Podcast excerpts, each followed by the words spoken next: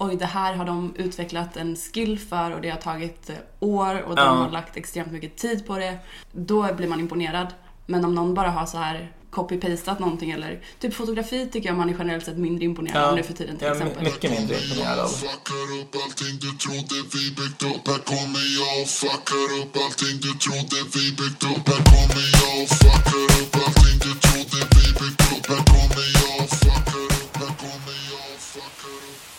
Hej och eh, välkomna till ännu ett härligt avsnitt av eh, podcasten Om och Men. Där vi reder ut det ni tycker är krångligt och krånglar till det ni trodde var utrett. Med mig, Vincent Flink Gamlenäs. Och med mig Beatrice Erkers. Tjenare B, kul att se dig igen. Kul att se dig Vincent. Du, eh, vad har hänt sen sist då? Um, vad hände sen sist? Jag har eh, varit och hälsat på min familj nere på västkusten. Ja, ah, nice. Hängt med min pappas alpackor. Ah, wow. Det, det är ett eh, väldigt eh, trevligt gäng. Ja. Eh, Det är fyra brorsor som heter så här Henning, Enar, Ivar och Hilding. Snackar vi alpackor nu eller? Ja, precis. Ah, ja. precis. Inte mina brorsor. Fast ja, adoptiv, adoptivbrorsor. Um, Ja. Men de är, de är väldigt trevliga. Uh, hängt med vår lilla shettis Tingeling. Ja, just det. Jag har sett bilder på eh, vår kompis Cecilia när hon, Ja, när hon sitter på den här extremt lilla hästen. och, och sitter inte på Eh, hästen. Hon står bredvid då. Ja, var det jag längtade att sitta på den. Um, nej, men det, är kul. det var lite så här, vi, vi var ute, vi skulle köra till Gling med en så här sulky. Ja, Eh, och så satt vi båda i sulkin. Och Okej. så kom det förbi så här ett gäng cyklister. ja. Och så hörde man typ när de, alltså du vet att cyklister, när gruppcyklister, de typ pratar med varandra tror de inte att folk hör. Nej. Men de bara, åh vad synd om den lilla hästen som Va? måste dra de två. Vilka assholes. ja, jag vet. För fan. Men jag bara, va? Ja men Mm. uh, sjukt. Ja, nej men, eh, men det var trevligt. Vad har du gjort sen senast? Ehm, ja, nej, men alltså, jag måste bara säga det här med alpackor först. Mm. Alltså jag har ju varit i Peru. Och jag har ju sett alpackor live liksom. Mm. Men jag tror typ fortfarande inte riktigt på att det finns alpackor.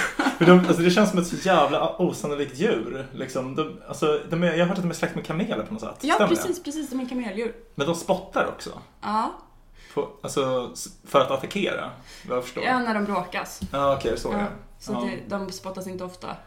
Eller jag har aldrig blivit spottad Det är inte en liksom, jaktmetod de har. Nej, nej, de, Typ, men de kanske inte äter kött förresten. Det är när de fightas. De äter bara gräs antar jag. Ja, gräs. Ja, okej. Mm. Jag har också ätit alpacka. Oj, hur var det? Eh, Det var väldigt äckligt. Det var liksom så torrt och eh, ja, men vidrigt. Ja, Alltså Peru, det var väldigt coolt att vara där, men maten är typ det äckligaste jag någonsin ätit. är det så? Typ, den vanligaste rätten heter lomo saltado. Vad är Som det? är, alltså det är liksom stekt alpackakött Mm. som är det billigaste. Och sen är det ris, tre olika sorters potatis och nudlar. Så det är liksom bara kolhydrat på kolhydrat. Exakt. Ja, nej, det låter jättegott. Men sån här ceviche är väl det folk gillar med. Ja, jo, det, det är typ som alltså råfisk med citron. Ja, precis. Ja, det är alright liksom. Alright, alright. Ja. Ja, nej men jag, um, apropå mat, så har jag varit ute och käkat med en kompis till mig. Eh, och vi var liksom väldigt tajt, vi gick i grundskolan tillsammans, vi var jättenära vänner förut. Alltså vi är fortfarande nära vänner, men vi ses inte lika ofta längre. Mm. Och han berättade lite om sitt jobb.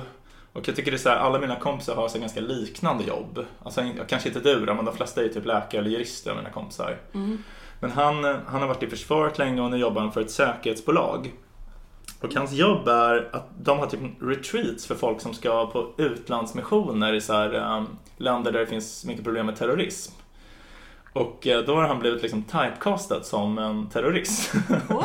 Så han är så här, hans pappa är från Libanon så han liksom ser lite arabisk ut. Men gud. Um, Men han, han liksom står och gormar på de här personerna som är liksom simulerade att de är kidnappade. Oj. Så så skriker på arabiska på dem, så här uppfordrande och aggressivt. Men han berättar liksom att ehm, ibland så bara vet han inte vad han ska säga på arabiska. Så här. Och man vet ju att de pratar inte arabiska så han snackar bara så helt nonsens. Typ, så här. Varför står jag och gör det här? Vad är det här för jobb jag har? Jag bara står där och skriker på dem. Så här. Fast de skriker så här med aggressiv intonation på arabiska. Men gud. Jag bara tyckte det var så jävla sjukt liksom, att man kan jobba med det. Men, Ja, det, det var verkligen sjukt. Det påminner mig om, eh, ja men dels såhär när vi, när jag berättade, jag tror det var typ i första avsnittet eller någonting, att jag hade varit på Saabs högkvarter. ja just det. Och då Ja. handlade det om så här att man skulle, sk- någon skjutbana typ. Ja. Och då var det, det var liksom, jag tyckte det var lite awkward att det var så typecastat i Ja. vilka personer som dök upp som var, och det var Aha. terroristen och det var offret typ som man Ah. skulle rädda. Offret var typ en ung vit kvinna. Blond. Ja, Ah, Okej, och terroristen var ja, någon, någon, typ arabisk? Ja. Okej, jag förstår. Ehm, Racist Saab. Ja, Mm. men och sen så var det, nu när jag var hemma träffade jag min lillebror som har precis börjat i, ehm, vad heter det, armén? Ja, men gör värnplikt ja, precis, precis, Ja, okej. gör värnplikt. Ja, coolt. Eh, och då så här, ska han, eh, när de gör så här att de ska vara vakt för, vid slottet, Ja, högvakt, ja, eh, så måste de träna för det. ja. Och då berättade han att de hade haft typ en rollspelsdag. Oj, sjukt. Och då hade så här, de som är eh, ledarna hade typ så här, bara utsatt dem för sjuka saker. Typ så här, någon hade låtsats ligga och föda barn typ. Så. Oj, Och då ska de typ så här, döda barnet eller? Vad- vad- Kör till sjukhuset eller? eh, nej, att, jag, jag tror att det, rätt svar var att inte röra sig ur sin post. Va? Ja, de kan ju inte överge sin post. Jag tycker det låter som fel svar. Eller vad? Ska de inte hjälpa Men då, då riskerar de ju kungen, vet du. Jaha. Nej men skit i honom, herregud. De skulle inte klara sig utan kungen. Okej, stört. Ja, men jag är glad att jag slapp göra värnplikt faktiskt. Uh, ja, nej men gud vad sjukt. Ja, Mm. men um, ska vi gå över kanske till, um, vi har ju faktiskt ett tema för idag. Mm. Och det är konst. Ja, Ja. Eh, vi har läst, uh, jag och Bea har liksom en bok som vi tycker mycket om. Som är skriven av Robin Hanson som vi eh, alltid nämner. Fast i och för sig mer med sällan nu. Ja, mer sällan. Vi kanske vi har ett uttömt Ja, alla våra Robin Hanson-anekdoter. Men han har i varje fall skrivit en bok tillsammans med Kevin Simler tror jag han heter. Mm. Som heter Elephant in the Brain, eller The Elephant in the Brain. Mm. Och man kan bara snabbt säga typ att den boken handlar mycket om så här att vi har dolda motiv för det mesta vi gör. Och de går ofta ut på typ att eh, signalera att vi är bra människor som man borde tycka om. Alltså typ för att få vänner, liksom, att det är därför vi gör det. Och eh, nu har vi tänkt ha liksom ett, ett avsnitt om deras eh, kapitel om just konst. Så här, hur vårt förhållande till konst präglas av just den här typen av signaleringsbeteende. Då. Mm. Um, ja, och jag tänker att vi kanske kan ha fler avsnitt senare av andra kapitel längre fram. Vi kan se. Det tycker jag. Ja. Han har ju många, berör många saker.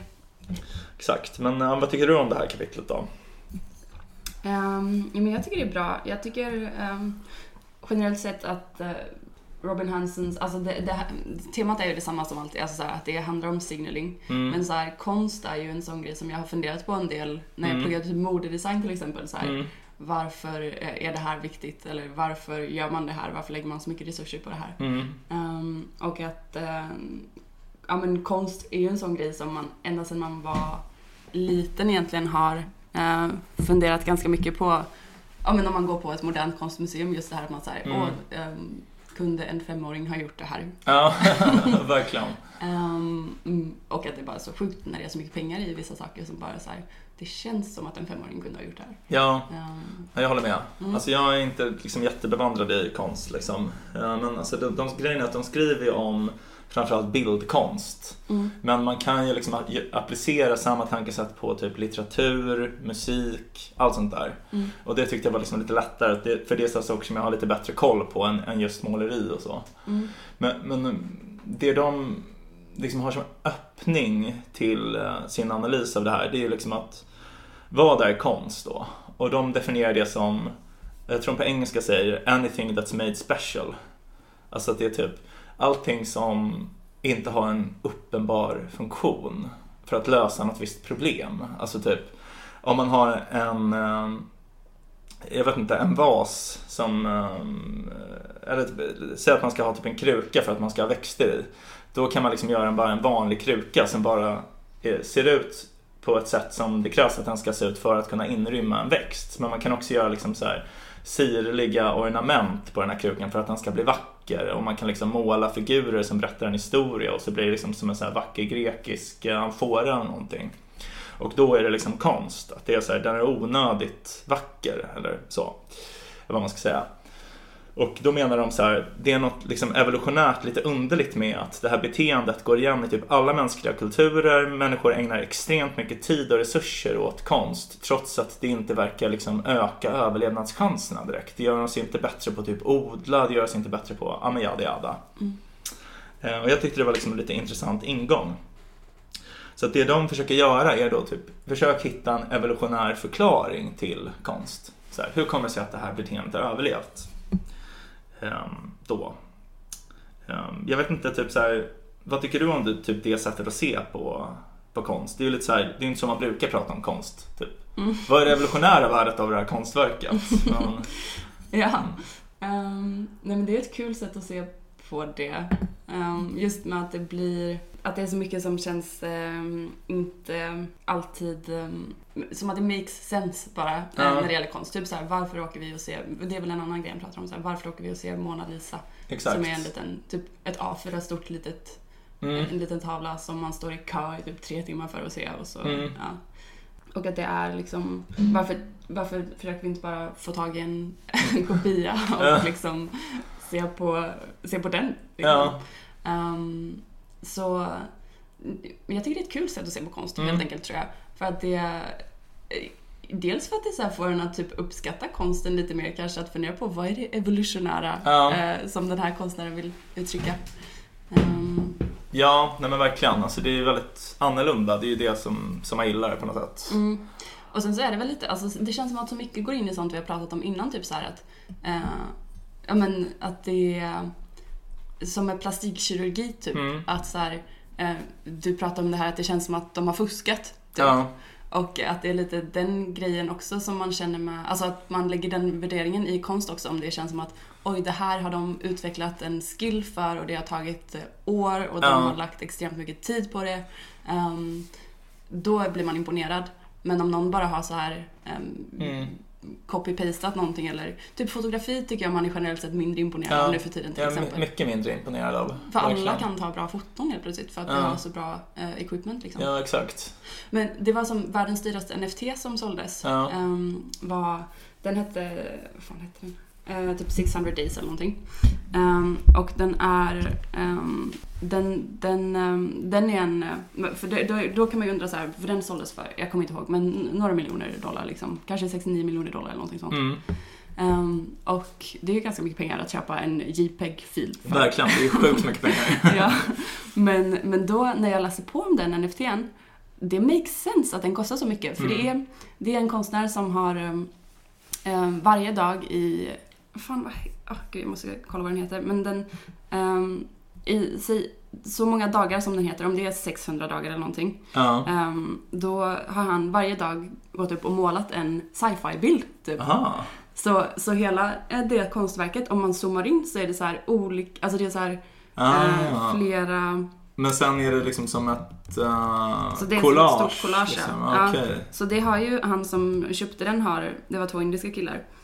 De eh, har liksom den hängandes i sin metaverse-kontor. Ja, okej. Så om man eh, är, är där så, så ser man den. Ja, men coolt. Ja, Ja, men jag fattar. Men så att du menar liksom, det är inte konstigt att det kostar så mycket med tanke på hur mycket arbete som har lagts precis, ner? precis. Eh, det, mm, ah, här är det, okej. Mm. Beeple, the first 5000 days, så det är 5000 Ja, ja, olika bilder. fan vad sjukt. Ja. Ja, nej men precis. Nej, men det, det är mycket det som är deras tes då att så här, det, ja, det här är liksom en evolutionär paradox. Varför gör vi det här? Ja, men det måste vara så att det fyller en evolutionär funktion. Och vilken är då den funktionen? Jo, men det är att man ska signalera att man kan göra någonting som är svårt och kräver mycket tid. Så typ att en, en konstnär som kan lägga ner extremt mycket tid på att göra 5000 sci-fi-bilder som bildar liksom ett större collage. Den är liksom värdefull ur ett evolutionärt perspektiv att ha som allierad. För det betyder liksom att för den personen är det så lätt att göra allting nödvändigt så att den får 5000 dagar över som den bara kan göra till synes meningslösa saker Mm. eh, på. Så det är liksom att man imponerar med hur mycket tid man har utöver den som man behöver lägga ner på förvärvsarbete eller liksom på bara att klara livhanken. Mm. Eh, Då. Och att det är det som förklarar konsten som liksom social institution. Eh, Och jag tyckte det här var väldigt intressant och den idén. Eh, Och liksom, de anför olika bevis för det här typ. Eh, Och ett av dem är ju det du var inne på lite så här att man bryr sig inte bara på det de kallar för inre kvaliteter av ett konstverk. Alltså man bryr sig inte bara om typ hur konstverket ser ut eller typ hur en bok är skriven utan man bryr också sig om hur det har kommit till, Mm. eh, konstverket. Och det är ju någonting som tyder på att de vanliga förklaringarna av varför man tycker om konst, som till exempel att man vill ha en skönhetsupplevelse, att de liksom inte är riktigt giltiga. För att varför skulle man då bry sig om hur boken hade skrivits, av vem eller så. Mm. Ehm, men det gör man ju bevisligen liksom. Mm, men verkligen. Har du något exempel på någon sån grej som du så här har något konstverk som man inte har blivit imponerad av och sen så har man hört storyn typ. Och då, Um, oj, bra fråga. Nej, gud, jag kommer inte riktigt på. Har du något sånt exempel eller? mm, jag kommer ihåg att, ehm, att Sigge Eklund i deras podd pratade om, ehm, om att eh, det var någon känd konstnär som hade gjort ett konstverk som hade sålts för väldigt mycket pengar nu. Ja. Där han hade slängt upp en, en eh, inlagd gurka i ett tak på ett eh, Okej. galleri. Ja. Och det hade sålts liksom, ja, väldigt mycket pengar. Eh, och då var det så här bara, men när man hör det så tycker man inte att det är så imponerande. Nej, inte alls. Men sen så var, berättade han storyn bakom det och då var det att han typ så här innan han var en känd konstnär Ja. hade gjort samma sak Aha. och inte eh, ja, fått någon reaktion. Och då hade han typ tänkt att när jag är en känd konstnär ska jag göra det här Ja. och då kommer folk betala för det. Okej, så det imponerande var att det var andra gången han slängde en inlagd gurka. Exakt, exakt. Nej men just det här att så här, om man redan är känd så kom, då blir det credit plötsligt. Ja, och att det fanns en backstory liksom. Det var ett statement liksom eh, mot konstvärlden. Exakt. Typ. Ja, jag fattar. Ja, men coolt. Mm. Um, nej men alltså han tar upp ett exempel ehm, som jag tyckte var lite intressant. Som var så att man, ens kompis ringer en och eh, hon är konstnär. Och hon ber en komma över till henne för att liksom titta på en skulptur hon har gjort. Ehm, och men du, du går dit och så här, hon har liksom ett, ett e- eget rum för det här konstverket och det, liksom, det ligger på liksom en liten sidenkudde. Och det ser ut som ett snäckskal. Och du tittar på det här snäckskalet och det är liksom helt otroligt hur naturtroget det här snäckskalet är. Alltså liksom allting är helt perfekt. Räfflorna är liksom helt perfekt gjorda trots att det är så litet. Alla liksom färgskiftningarna är rött och rosa. Det är så här helt otroligt naturtroget. Och du tittar närmre och närmre. Men så efter ett tag liksom, så börjar du känna att det också så här doftar hav. Och du börjar tänka så här, vänta lite. Är det här bara en jävla snäcka hon har lagt här? Och så frågar du henne så här, är det du som har gjort det här konstverket eller har du bara hittat det på en strand? Och då svarar hon så här, vad spelar det för roll? Och det är ju lite, alltså så här, det kan man ju tänka sig, så här, om det bara var skö- skönhetsupplevelsen då hade det inte spelat någon roll. Men det spelar ju jättestor roll för annars är man ju inte det minsta imponerad. Om Nej. det enda hon har gjort bara är att gå och hitta en snäcka på stranden liksom. Ja.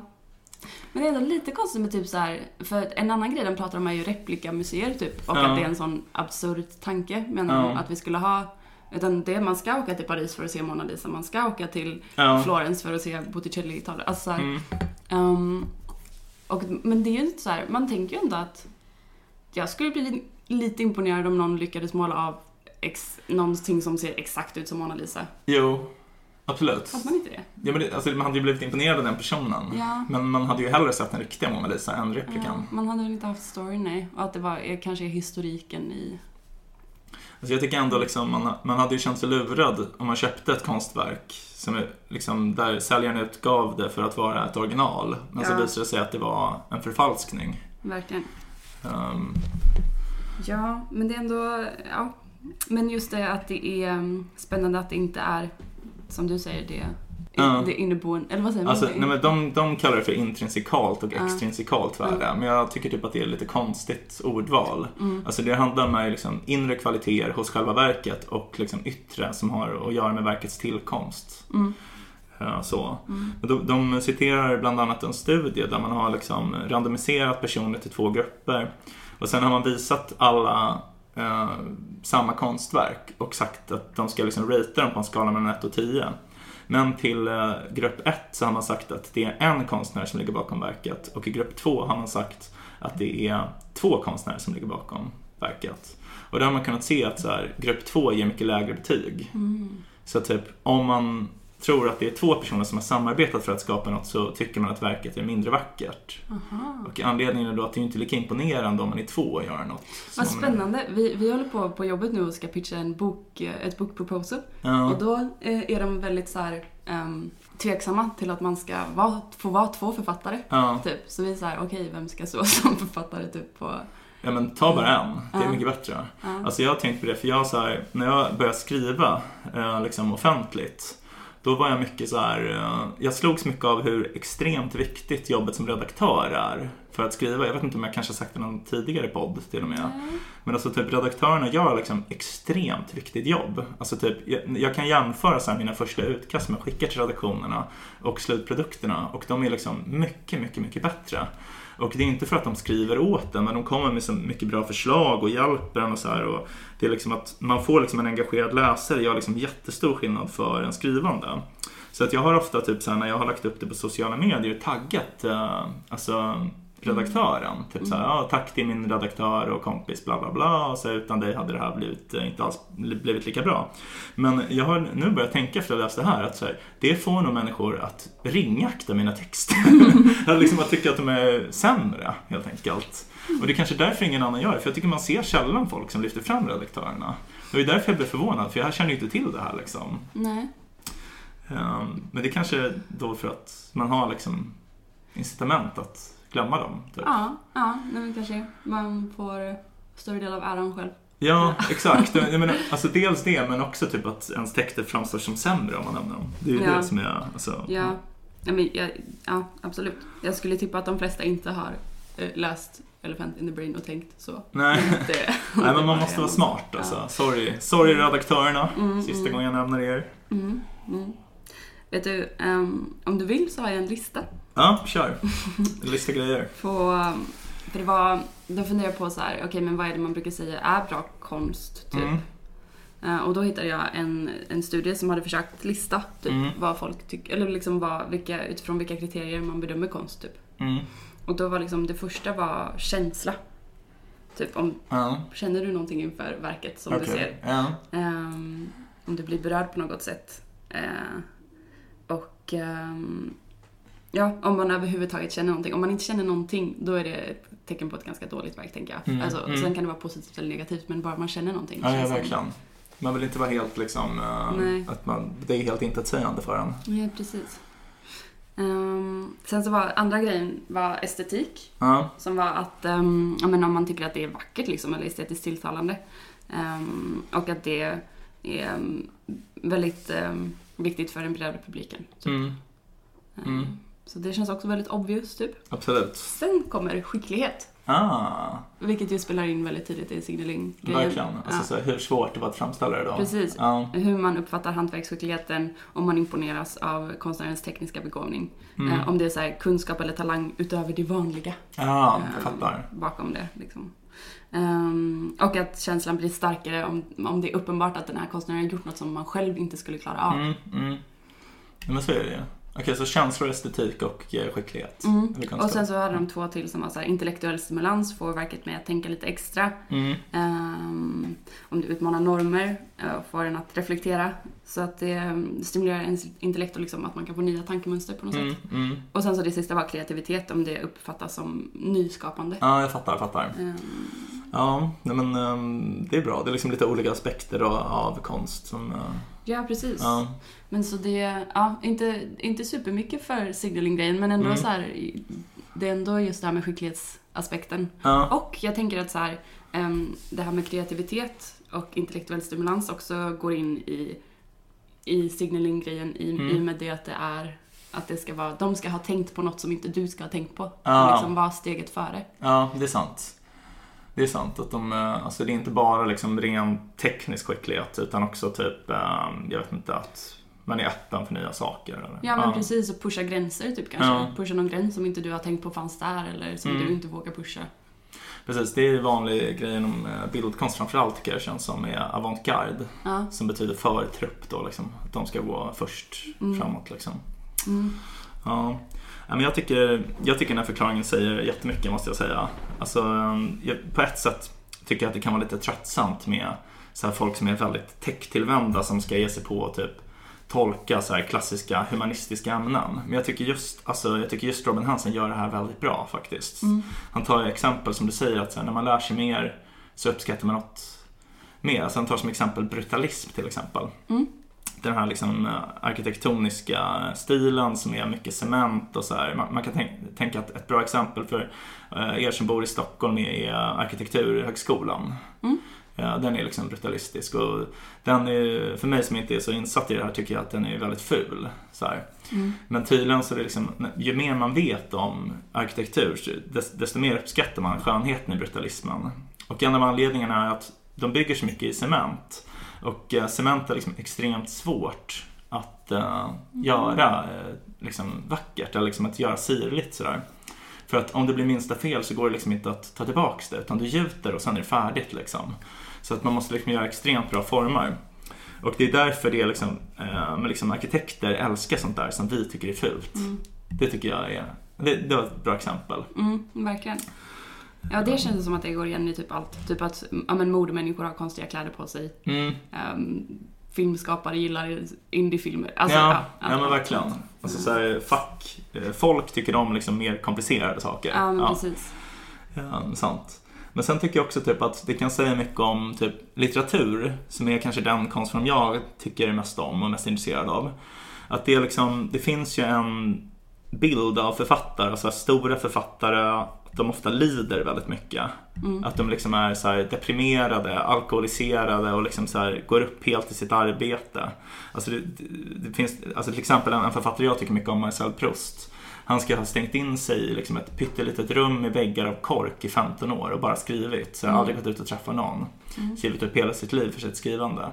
Och det kan man ju också se som en form av signaling. Att det är så här, ju mer man vet om hur mycket en författare har lidit för att skapa något, desto bättre framstår produkten. Ja, men verkligen.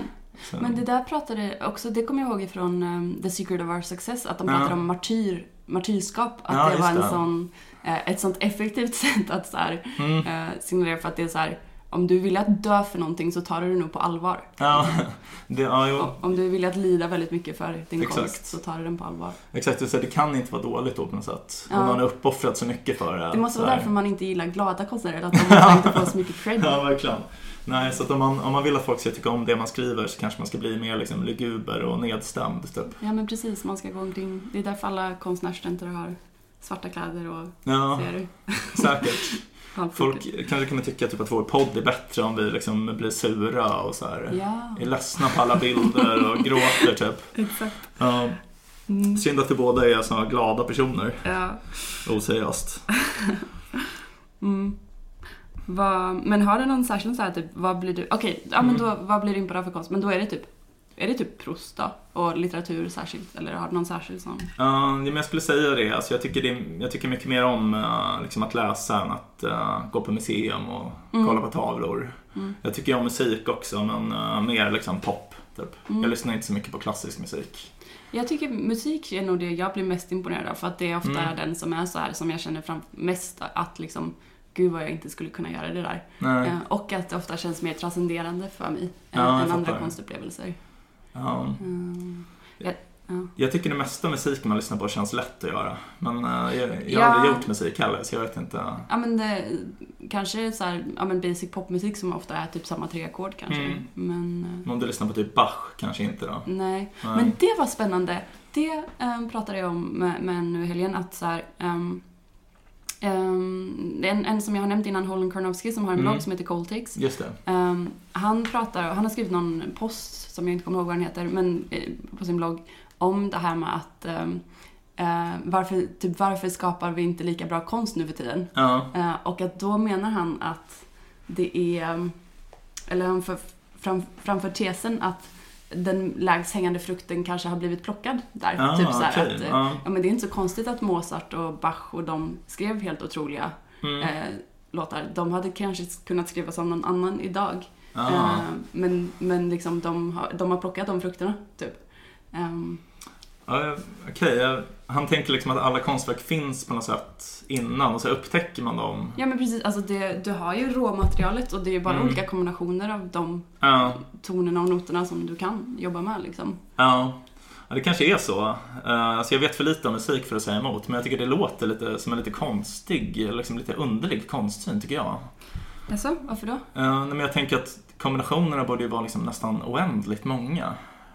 Ja, Så det Men kan ju de- inte vara i närheten av uttömda, tänker jag. men de mest uppenbara kanske var, det är det Ja. jag menar med att, så här, att jag tror Jo. fortfarande att det finns, men att det är mer svår, um, svårfunna kombinationer. Ja, jo det är möjligt. Ehm, och då, då tänkte jag att det var kul för att det var kul att tänka på att ja, men, när, om vi blir mer transhumanistiska, alltså att vi eh, transcenderar vårt mänskliga tillstånd mer nu och Mm. kanske så här, kan höra högre frekvenser eller Ja. sådana grejer. Eh, se, se andra ljusvåglängder och sånt. Mm. Att eh, då kanske vi kan plötsligt få tillgång till ja, helt nya konstupplevelser. Mm. Mm. Ehm, som, som kan vara någonting, ja att där finns också en ny, ny lågt hängande frukt att Ja. plocka typ kanske. Och att det är kul att tänka på typ så här att, ja men för ofta typ om man tänker på en VR, alltså virtual reality upplevelse, Mm. så tänker man kanske att det behöver vara, att det ska vara så verkligt som möjligt. Men jag funderar på om det kanske bara ska vara så, Coolt som möjligt. ja men att det är en, en annan grej. Det är inte att man ska uppleva verkligheten, det är att man, ska, man kan uppleva ett nytt, en ny Mm. dimension på något Mm. sätt. Nej, men rimligt. Jag tycker inte heller att det måste vara så verklighetstroget. Eller liksom, då kan man ju bara skita i VR och bara vara ute i den riktiga verkligheten. Mm. Jag tror att det som blir är att det blir den här uncanny valley-effekten ofta typ när Mm. man försöker göra det verkligt. Att, så här, ja, men som att när man försöker göra en robot som ser för mänsklig ut, att det, Ja, eh, att det är jobbigt för oss. ja. Jag, jag var faktiskt med på, det- finns ett företag här i Stockholm som gör eh, robotar, för, Okej. Furhat Robotics, som, ehm, som är, de projicerar ett ansikte på en, en grej Ja. och så pratar den. Nej. Eh, och då skulle jag vara med i ett experiment och Ja. så här, en- interagera med roboten. Okej. Och så skulle de se när jag var som mest Alltså jag skulle typ betygsätta mina interaktioner med den typ när det här Ah. kändes bra och det här känns inte bra. Mm. Och typ till exempel när den hade ihållande ögonkontakt med mig. Ja, åh nej. Då hade jag gett så lägre betyg, typ att det här kändes inte som en bra interaktion typ. Nej, för det var så obehagligt. Ja eller? precis, men ja. när den var mer betedde sig på sätt och, just, och det var det så här, men typ människor blinkar väldigt mycket. Mm. Men vi tänker inte på att vi blinkar. Nej, Men när roboten försökte efterhärma det beteendet så blev det, det kändes inte, äkta? nej. Nej, så okej. det var när den var mer robotig Mm. som det kändes ehm, enklare för mig att interagera med den. Jag fattar. Ehm, ja, så det var bara det. Ja. Uncanny Valley-grejen. Just det, Uncanny Valley uh, kallas ibland för Das Unheimlich också. Mhm, Alltså, eh, som betyder typ uh, det kusliga på tyska. Som är liksom när man ser någonting som ser precis ut att vara, från början är det bara att det ser ut att vara levande, men det inte är levande. Mm, Men det är ofta att det ser ut att vara mänskligt, men inte är mänskligt. Då, typ. mm.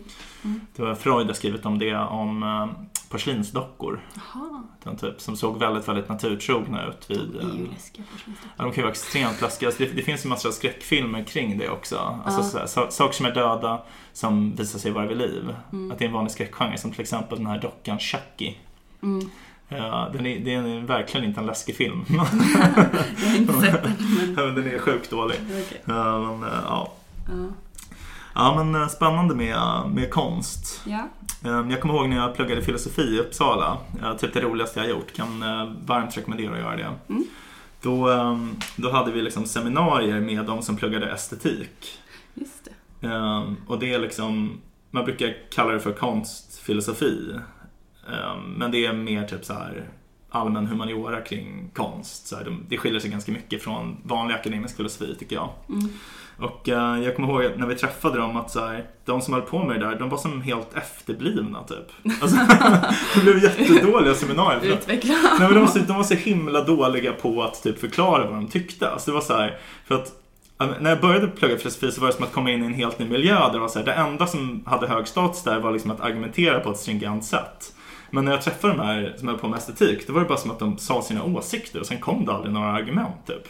Så jag fick jättedålig, så här, jättedålig känsla av estetikstudenterna verkligen. Ah. Ehm, ja. Det är ju ett av de mest oklara ämnena, det måste man ändå säga. Det, det känns ju, alltså att, så här, att det, man kan plugga estetik. Ja. Ja. ja, men det var mycket typ så här, frågan eh, om typ så här, vad är ett konstverk? Så här, är en bok ett konstverk? Eller är en bok bara en representation av ett konstverk? Eh, Som, alltså det var så konstiga frågor liksom. Ehm, ja, nej. nej, inte, okej, då rekommenderar vi filosofi men inte estetik. Ja, teoretisk filosofi. Ja, okej. Bättre, bättre än estetik och praktisk filosofi tycker jag. Ja, okej. Topp. Ja, men det var ganska kul när vi hade seminarier med andra. Vid ett tillfälle hade vi eh, ett seminarium med dina gelikar, Bea, Ah. idéhistorikerna. Mm. Eh, Det var väldigt roligt för att man märkte liksom skillnaden i de olika akademiska disciplinerna. Att det är så här, inom filosofi så, så läser man ju typ, om vi, om vi läser liksom Aristoteles så liksom bemöter man ju Aristoteles. Så här, Hade Aristoteles rätt eller fel i det här? Vilka anspråk gör Aristoteles? Ja. Men idéhistoriker är ju mer typ så här, vi måste förstå Aristoteles i hans historiska sammanhang, vad säger det om den tiden och så här, typ så. Och ehm, det var ju många så här, av de killarna jag pluggade filosofi med som var liksom väldigt speciella, så aspiga, underliga, liksom, asociala personer. Beskriver dig själv. Ja. Nej, men jag, alltså, jag var liksom ett under av socialitet. Alltså, det, det kan jag verkligen säga. Jag var utan tvekan den minst konstiga av de som gick där. Ehm, men det var en kille som han blev så oerhört frustrerad på idéhistorikernas sätt att så här, historisera och så här, men å ena sidan och å andra sidan, man måste se det i miljösammanhang så här. Så han liksom utbrast när vi läste Platon så här, du läser honom som om han vore död! Att det, att det liksom, han, han trodde liksom att för honom så var det här som att läsa typ bara en ledarskribent typ, eller så någon aktuell. Ehm, ja. Ja, men kul. Jag blev faktiskt väldigt frustrerad på att plugga idéhistoria för att det var ehm, det var kul första så här, idéhistoria A var askul för då Mm. bara man lärde sig all historia typ. Men eh, sen när man skulle så börja verkligen eh, Mm. att det var så himla mycket typ Nej, för, för jag vill ju så här, vad, är det här rätt eller fel typ? Är, är Ja. det jag vill försöka få reda på typ. För det känns som det som för mig känns som mest användbart typ. Ja, Eh, visst. att kunna säga någonting. Ehm, men att det var, jag fick konstant kritik från min handledare. Jag bara, nej nu uttrycker du åsikter här. Ja. det, Ja, ehm, men det där suger ju. Men jag, jag tycker i och för sig idéhistoriker, de känns ju ofta väldigt smarta och har liksom intressanta analyser. Så jag har ändå respekt för den idéhistoria som en vetenskap liksom. Men, mm, men jag tycker en av mina favoritfilosofer, Michael Humer, som jag tror att jag har nämnt tidigare. Mm. Han sa så här, varför han tycker om filosofi. Det är att det är både intressanta frågor och man får diskutera frågorna. Så Mm. typ innan när han har studerat typ naturvetenskap, då var det så här jätteintressanta frågor om världens tillkomst så, men man får inte diskutera frågorna. Utan det är bara, det här är vetenskapligt konsensus, lär dig det. Och typ när han har studerat litteraturvetenskap, då är det liksom, man får diskutera så här. Men det är helt ointressanta frågor. Typ så här, vad ville författaren säga med det här? Mm. Bara, men det är ju helt ointressant. Så här. Man får inte diskutera så här, vad är rätt och fel? Vad är liksom... Verkligen. Åh, det hade jag Ja. också när jag pluggade litteratur. Ja, det- Ja. Eh, utan bara författarens avsikt eller typ, eh, ja. Eh, så ja, det är en bra analys tycker jag. Filosofi är det man ska plugga tror jag. Ja, jag tror också det jag, skulle, jag borde ha pluggat det tror jag. Ja, men det är aldrig för sent. Mm, eh, men en liten kul, eller en sån här, ett väldigt intressant för jag har, också, jag har, haft, jag har pluggat naturvetenskap också och Mm. liksom trillade ner i något hål. När jag, det var när jag pluggade modedesign så Ja. funderade jag mycket på Finns det objektiv skönhet? Typ Ja. den lite klyschiga frågan.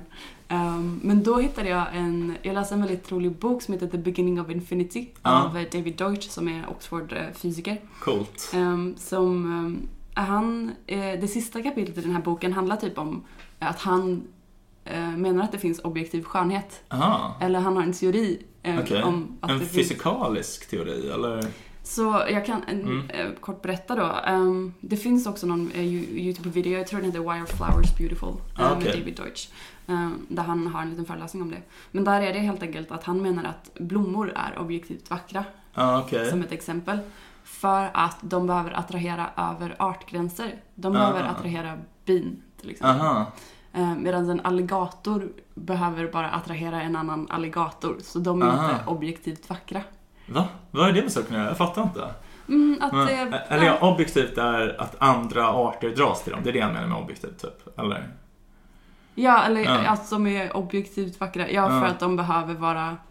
Inte bara för sin egen art. Nej, de utan är, alla liksom. Ja, men precis. Ja, okej, okej. Jo, men jag fattar. Och han, ja, det han för Mm. bevis är typ att så här, men när man har visat bilder på blommor till folk så tycker typ alla Ja, att de är vackra. ja. Medan så är det ju inte om du visar ehm, en tavla eller något sorts alltså annan konst som är typ så, något arrangemang av någon Nej. sten eller någon tavla. Alltså det kommer inte alla tycka är vackert.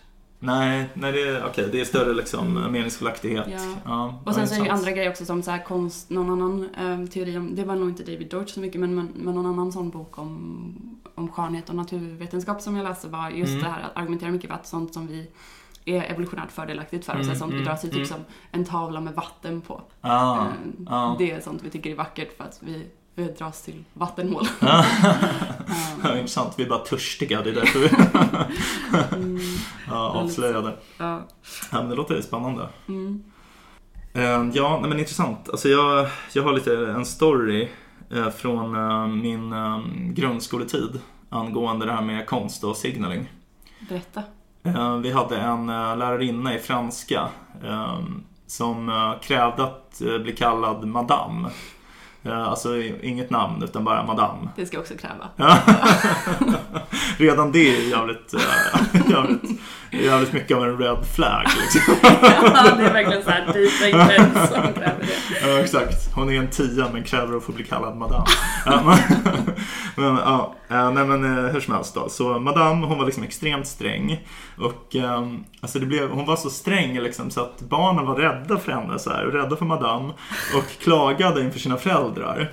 Eh, och föräldrarna tog det till rektor och rektor liksom kallade upp madame på ett möte med några föräldrarepresentanter. Och då kom man fram till så att hon måste bli lite mer av en mjukis typ. Och vi kanske kan ägna typ fredagslektionen till att rita eller något. Så här, göra något lite kul som kanske kan typ uppmuntra barnen till att vilja lära sig och inte bara typ leva i, under madams skräckvälde. Ehm, och det här tänkte hon så här, ja men det, det blir väl bra, det kan vi gå med på. För hon var ändå intresserad av konst och så här. Alltså jag, jag vill bara poängtera, alltså, vi var så kanske sju eller åtta år gamla. Så vi var små barn. Eh, Men det skulle snart visa sig att liksom rektorn och föräldrarna hade lite annan uppfattning om vad det innebar att ha teckning liksom, än vad madame hade. Ah. Så att hon liksom, medan vi ritade, hon hade bestämt vad vi skulle rita. Och det var ofta så här barnsliga teman, typ du ska göra en björn på en äng. Så här.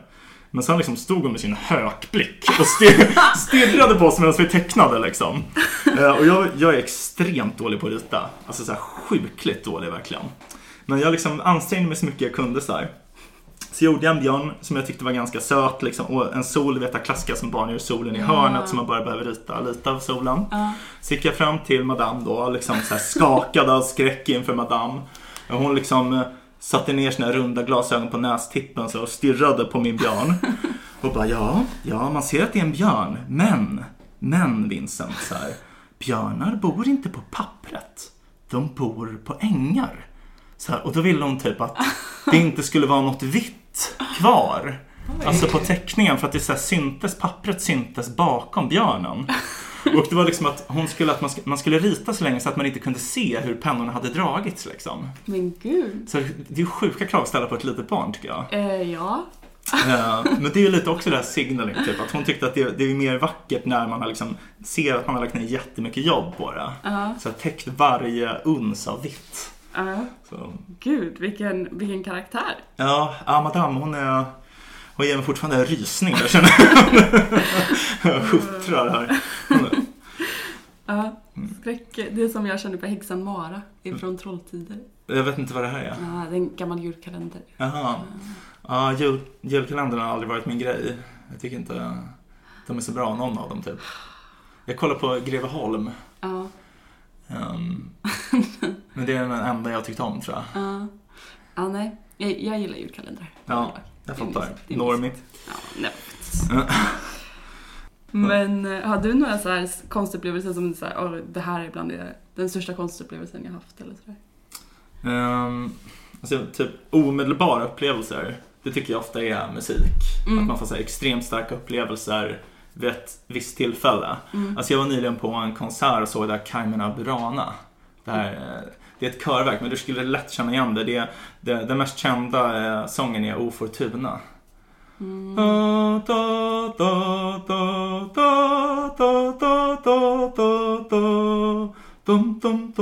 Du har säkert hört mm, den.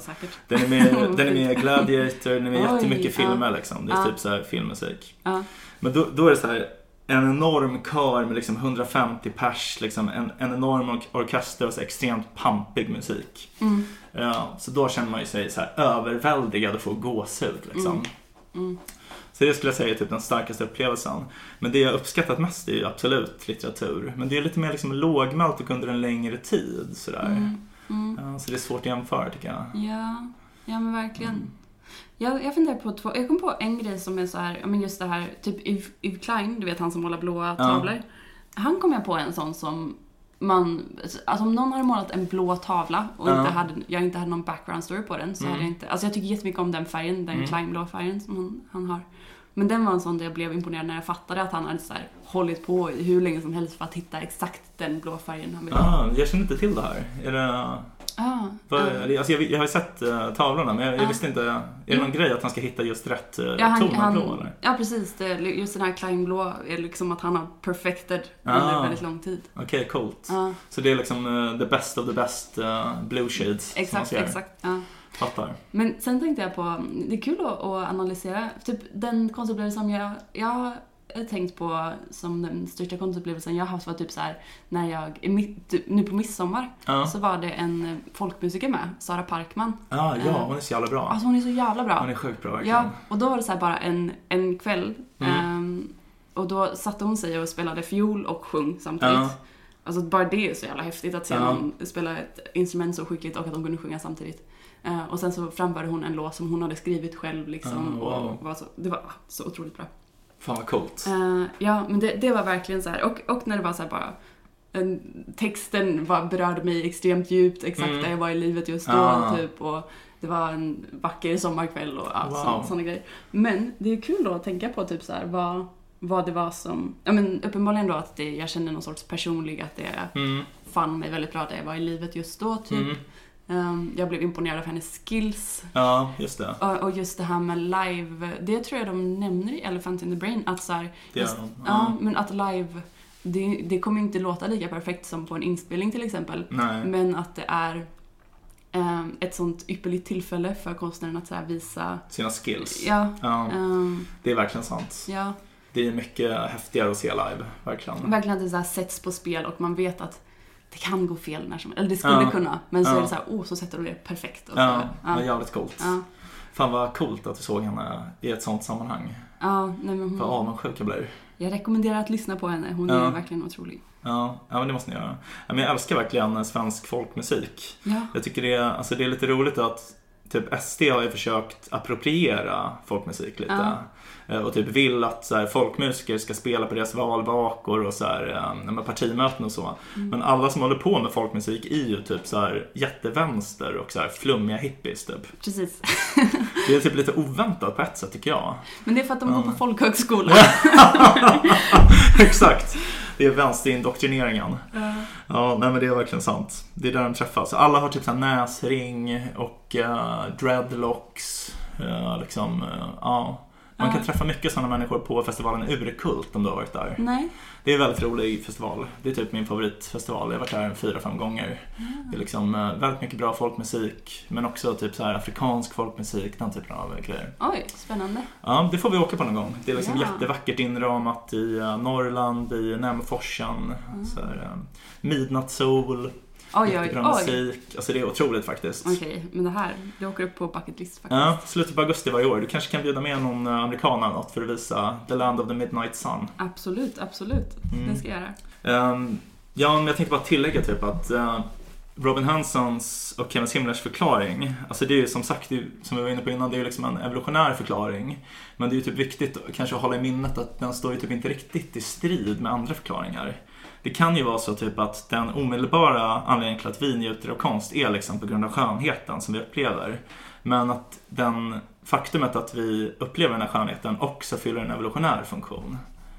Alltså att uh, Alltså man kan jämföra typ, till exempel med moral. Att det är så här, uh, det är fel typ att uh, tortera spädbarn för sitt nöjes skull. Det är liksom sant att det är omoraliskt att göra det. Men det fyller också en evolutionär funktion att vi tycker att det är fel. Mm. För att det är så här, om alla tyckte om att göra det, om alla bara gjorde det, då skulle typ vår liksom, fortlevnad inte säkras.